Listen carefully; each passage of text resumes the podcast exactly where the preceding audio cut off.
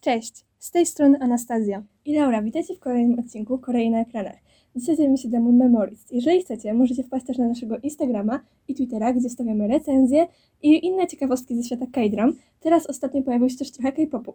No dobrze, więc Memories jest to drama, która wyszła w 2020 roku i znajduje się na darmowych platformach dramowych, takich jak Wiki czy Drama Queen. Oczywiście jest z napisami polskimi. Została ona wyprodukowana przez stację TVN Okej, więc może teraz przejdźmy do gatunku i można ten gatunek określić jako kryminał z elementami fantazy. Drama jest na podstawie webtuna o tym samym tytule, napisanego przez Je Hu. Scenarzystami tej dramy są Je Hu, An Do-ha oraz Hwang Hana. Oprócz tego reżyserami są Kim Wi-he, którego możecie kojarzyć też z Horror Stories 2 i So Je-hyun, którą możecie kojarzyć z Come to the Witch's Restaurant. Okej, więc cała akcja dramy toczy się wokół sprawy seryjnych morderstw kobiet i dwójka głównych bohaterów rusza tak właściwie pościg za nim i właściwie, żeby powiedzieć wam coś więcej o fabule, trzeba przedstawić postacie. Dobrze, więc przejdźmy do głównej bohaterki, która jest grana przez Lee Seong, którą możecie kojarzyć z The Best Hit, A Korean Odyssey oraz Horror Stories 2. I Lee Seong gra Han Sun Mi, która jest panią nadinspektor i genialnym profilerem kryminalnym. W bardzo młodym wieku skończyła studia, a jej rodzice zginęli, gdy była bardzo małą dziewczynką, więc nie do końca ich pamięta. W chwili, gdy ją poznajemy, rozpoczyna ona sprawę seryjnych morderstw młodych kobiet. No dobrze, więc głównego bohatera w tej dramie zagrał Yo Song-ho i grał on też w takich dramach jak na przykład I'm Not Robot. I gra on tutaj Dong Beka, detektywa, który posiada specjalne nadprzyrodzone zdolności i za pomocą dotyku potrafi on skanować ludzkie wspomnienia. To jest chyba dwójka najważniejszych postaci tutaj, więc może przejdźmy już do samych wątków. Głównym wątkiem są oczywiście seryjne morderstwa i jakby cała sprawa ich rozwiązania. Tak jak już wcześniej mówiłyśmy, dwójka głównych bohaterów goni w sumie za seryjnym mordercą, który zabija młode kobiety, ale przy okazji też odkrywa parę innych spraw z przyszłości. Tak, tutaj te przeszłość bohaterów ma całkiem spory wpływ na to, jak przebiega fabuła, ale może bardziej przedstawmy główne problemy, które porusza ta drama i na przykład jest to korupcja i takie manipulowanie mediami. E, Tak, oprócz tego mi się wydaje, że ważny jest tutaj wątek sekty i ogólnie manipulacji religijnej. Tak, no manipulacja przewija się przez całą tę dramę. Różnymi ludźmi, za różnymi metodami w ogóle. No tak, w końcu to jest kryminał. Oprócz tego też mamy poruszony wątek traumy z dzieciństwa, którą posiadają Lee Dong-baek i Han Sun-mi. Dobrze, oczywiście ta dwójka nie jest jedynymi postaciami w tej dramie, ale nie chcemy Wam więcej zdradzać w tej chwili na ten temat, ponieważ myślę, że mogłybyśmy coś zespoilerować. Jednak tutaj ta akcja toczy się bardzo szybko i bardzo wiele rzeczy można zdradzić przez przypadek. Tak, ale jedną rzecz musimy na pewno podkreślić, ponieważ dużo osób może szukać tego w tej dramie, ale nie, nie ma tutaj absolutnie romansu. Jest taki związek bardziej partnerski i za to, mimo że jest to dość ciężki klimat, pojawiają się wątki komediowe. Tak, ale absolutnie żadnego romansu, więc jeżeli tego szukacie, no to tutaj niestety tego nie znajdziecie. Tak, jeżeli chodzi o wątki komediowe, nie jest to komedia, jest ich trochę i wprowadzają taki element rozluźnienia. No ale jest ich, myślę, że mało. Ogólnie cała drama ma bardzo ciężki klimat, jak dla mnie. Tak, jest tak mrocznie. Na sam nawet sposób nagrania wskazuje na taki dość ciężki klimat. E, tak, więc może teraz płynnie przejdziemy do strony technicznej. Tak, skoro już o tym zaczęłyśmy, to może o... Może oświetlenie najpierw. Mhm. Ponieważ cała drama jest w bardzo ciemnym klimacie i jest tutaj dosyć mało światła, wie, większość akcji dzieje się w sumie w nocy. No jakby, nie wiem, jakoś tak przestępstwa kojarzą się z nocą, więc... Ale ogólnie myślę, że gra światłem była tutaj dość dobrze pokazana, tak samo jak dość dobrze były pokazane ciała ofiar. Jakby ta krew i wszystkie te rany wyglądały dość naturalnie. Tak, jeszcze niektóre sposoby zabójstw były dosyć oryginalne i też one były dobrze przedstawione. Nie było to takie groteskowe, po prostu wyglądało to realnie. Tak, i nie były też nudne, że jakby cały czas jest, dzieje się to samo. Nie, nie, za każdym razem w sumie morderstwo się różniło. Mhm. Więc to chyba tyle. Tak, chyba teraz czas już na naszą ocenę. Tak, no tym razem wyszło jakoś tak trochę krócej, ale też drama nie pozwala nam powiedzieć za dużo tutaj na początku. No niestety, ponieważ tutaj wszystko jest tak naprawdę spoilerem. Niektóre nawet postacie, które są główniejsze, są spoilerem.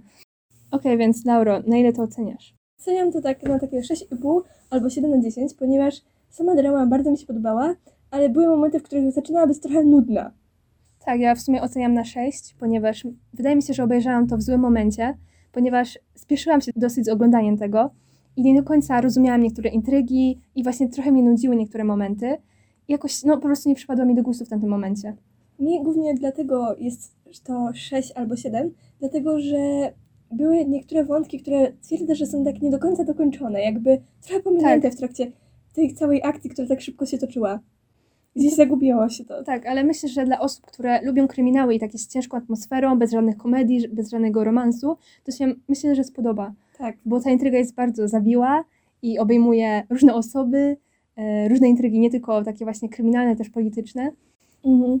Jeżeli ktoś ma właśnie ochotę na taki ciężki kryminał, to myślę, że bardzo mu się to spodoba. Tak, i też wszystko tutaj było logiczne, tutaj nic się tak nie pojawiało tak znikąd. Mhm, Wszystko miało jakby jakiś swój powód gdzieś w przeszłości. Dobrze, więc to chyba tyle w tej części. I może przejdźmy do zapowiedzi kolejnego odcinka.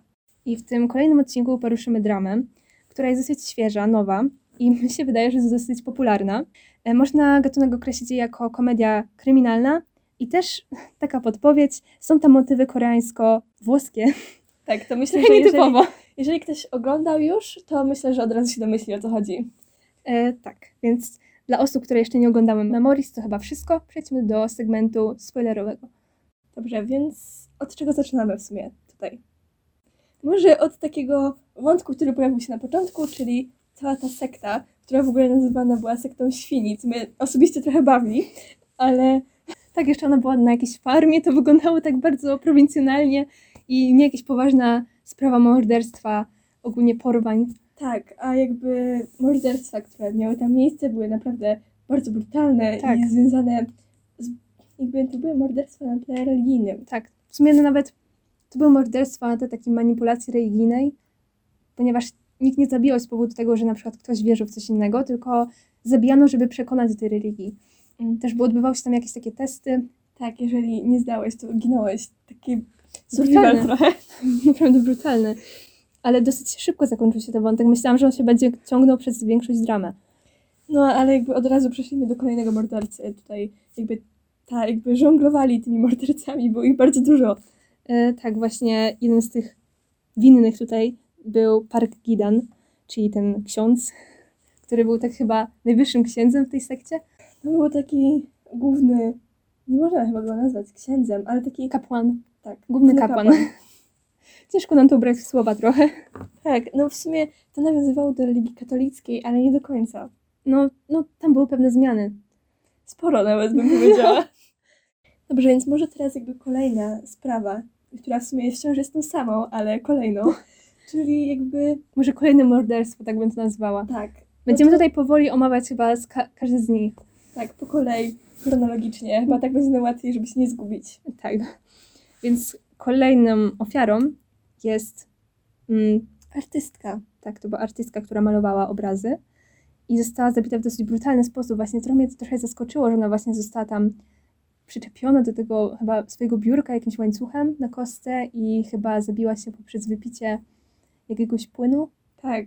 Ona w ogóle wcześniej była chyba głodzona przez Tak. jakiś czas i zmuszana chyba do malowania tych obrazów, chociaż nie jestem pewna. Być może ona sama je malowała przez to, że chciała jakby wyrazić się w jakiś sposób, aczkolwiek ktoś na pewno musiał jej dawać te materiały Tak. do malowania, skoro była przykuta. To się tam pilnował. Chyba chcieli, żeby ona coś namalowała.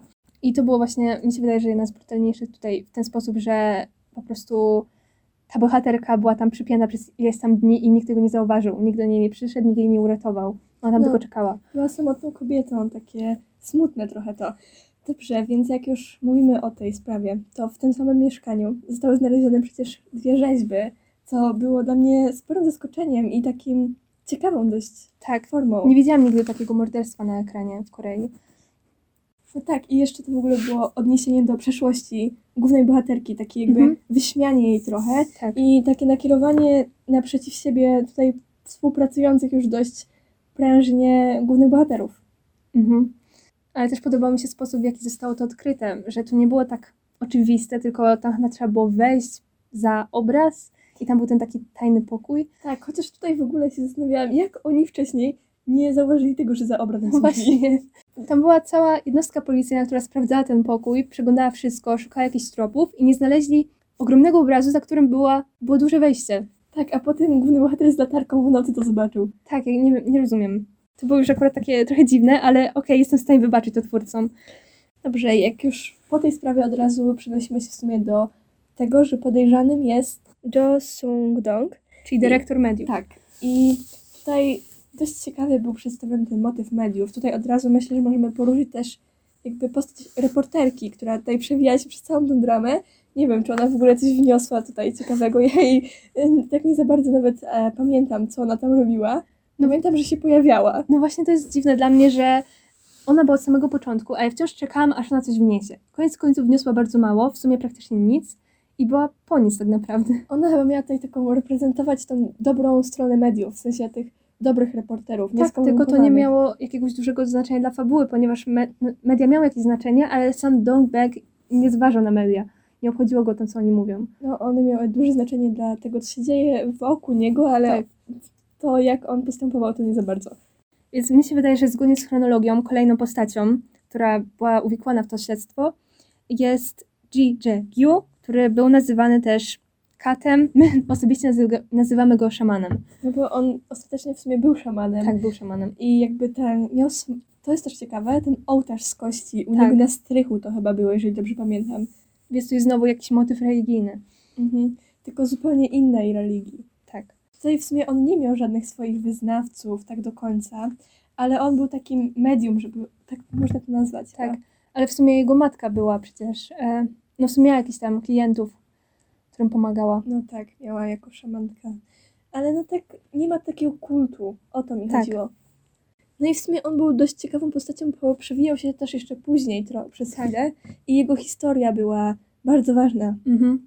I to, że na początku w sumie był uznawany za takiego głównego wilana, jednak później został jednak wytłumaczony, co się z nim stało, dlaczego jest jaki jest. I też ta powie- powiązana sprawa rodziny. Mhm. Jakby ja w ogóle się zastanawiałam, dlaczego jest aż tak szybko pokazane, kto jest mordercą. Bo przez chwilę myślałam, że to może być on, ale stwierdziłam, że jednak nie, no bo zbyt szybko to wszystko się rozwiązało. I jakby on w sumie popełnił całkiem dużą ilość zbrodni, ale nie był odpowiedzialny za wszystkie. Tak, więc może przejdźmy już do ostatecznego mordercy, bo chciałabym o nim powiedzieć parę słów. Tak, on w ogóle był nazywany gumką. Tak, w tłumaczeniu jednym. Tak, w jednym z tłumaczeń, co było dość e, No dziwne nie. jak dla mnie. Nie wiem, dlaczego takie- ktoś tak to przetłumaczył. Tak, to nie miało powagi jakiejkolwiek. W sumie w drugim tłumaczeniu był chyba wymazywacz. Nazywacz brzmi już lepiej. Tak. Po angielsku to było The Eraser. No czyli no to jest jakby gumka, ale no mi się wydaje, że tutaj tłumacz, który tłumaczył to na polski, no coś tutaj poszło nie tak. Dosłowne tłumaczenie nie zawsze jest dobre. Y, Więc tym, tą gumką y, jest siostra Dunbecka. I nie podobało mi się to strasznie, że została ona ujawniona tak naprawdę pod sam koniec. I nie, po prostu nie pasowało mi to totalnie do całe- całej tej sytuacji. Myślę, że byłoby znacznie lepiej, gdyby on już wcześniej zaczął odzyskiwać jakieś Tak. wspomnienia, a on tak naprawdę odzyskał je dopiero, kiedy ją złapali. No tak, właśnie to było pod sam koniec. Ona w sumie sama musiała mu powiedzieć, że jest jego siostrą i oddać mu wspomnienia. Tak to by się nigdy nie domyślił. Właśnie trochę mnie to irytowało, bo ja nie lubię, gdy na koniec dramy nagle jest jakaś nowa postać, która jest tym mordercą. Ja lubię, gdy właśnie morderca się ukrywa między bohaterami i w końcu na koniec dostaje jakąś taką większą rolę.